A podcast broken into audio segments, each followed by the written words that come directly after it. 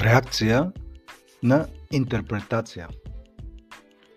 Започнете работа с идеята, че сте в постоянно тълкуване на случващото се около вас и почти нищо не знаете със сигурност. Например, ако някой непрекъснато ви иска справки за статуса на работата ви, това може да бъде разтълкувано като микроменеджмент – но този някой може да се притеснява за спазването на бюджета и крайните срокове, които преди са били надвишавани. С други думи, другият не е микроменажиращ, а обгрежващ. Друг пример, това, че някой, например, закъснява за среща, може да бъде разтълкувано като неорганизираност и безотговорност. Но този някой може да е имал инцидент по пътя. С други думи, другият не е неорганизиран, а гипсиран. Буквално. И още един последен пример.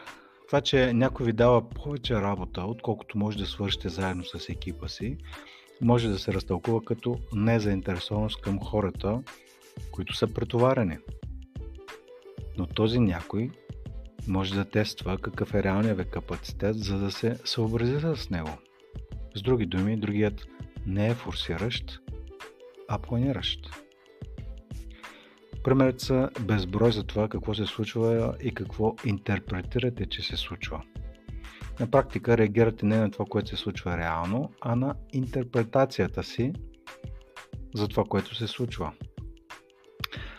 Това, забележете, е валидно като гледал и в обратната посока. Когато реакциите на хората ви озадачават и те не са в унисон с доброто ви намерение, това означава, че те реагират не на това, което вие правите, на доброто намерение, което стои зад него, а на това, което те интерпретират, т.е. на историята. И в този епизод ви подадох три примера, за които може би може да разпознаете във вашата практика. Те са може би в 99% на хората, които работят в екипи, им, им се е случвало а, именно това да скочат на предположението, което не е всъщност истинското предположение. Това, че някой закъснява за работа, може да има ПТП. Това, че някой ви иска непрекъснато справки, може би защото не иска да а, изтърве срока или да а, сбърка нещо с бюджета.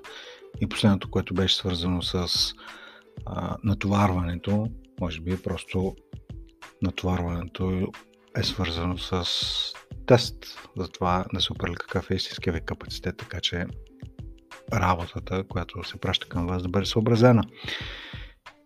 И действително, умът ни прави непрекъснати калкулации и тълкования, интерпретации на това, което се случва около нас.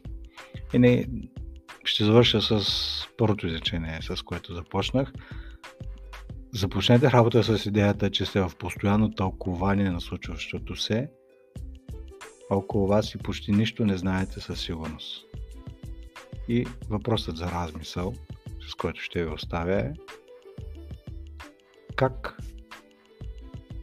разбирате, че това, което си мислите е истина, а не интерпретация на истината. Как разбирате, че това, което си мислите е истина, а не само една невярна интерпретация на истината.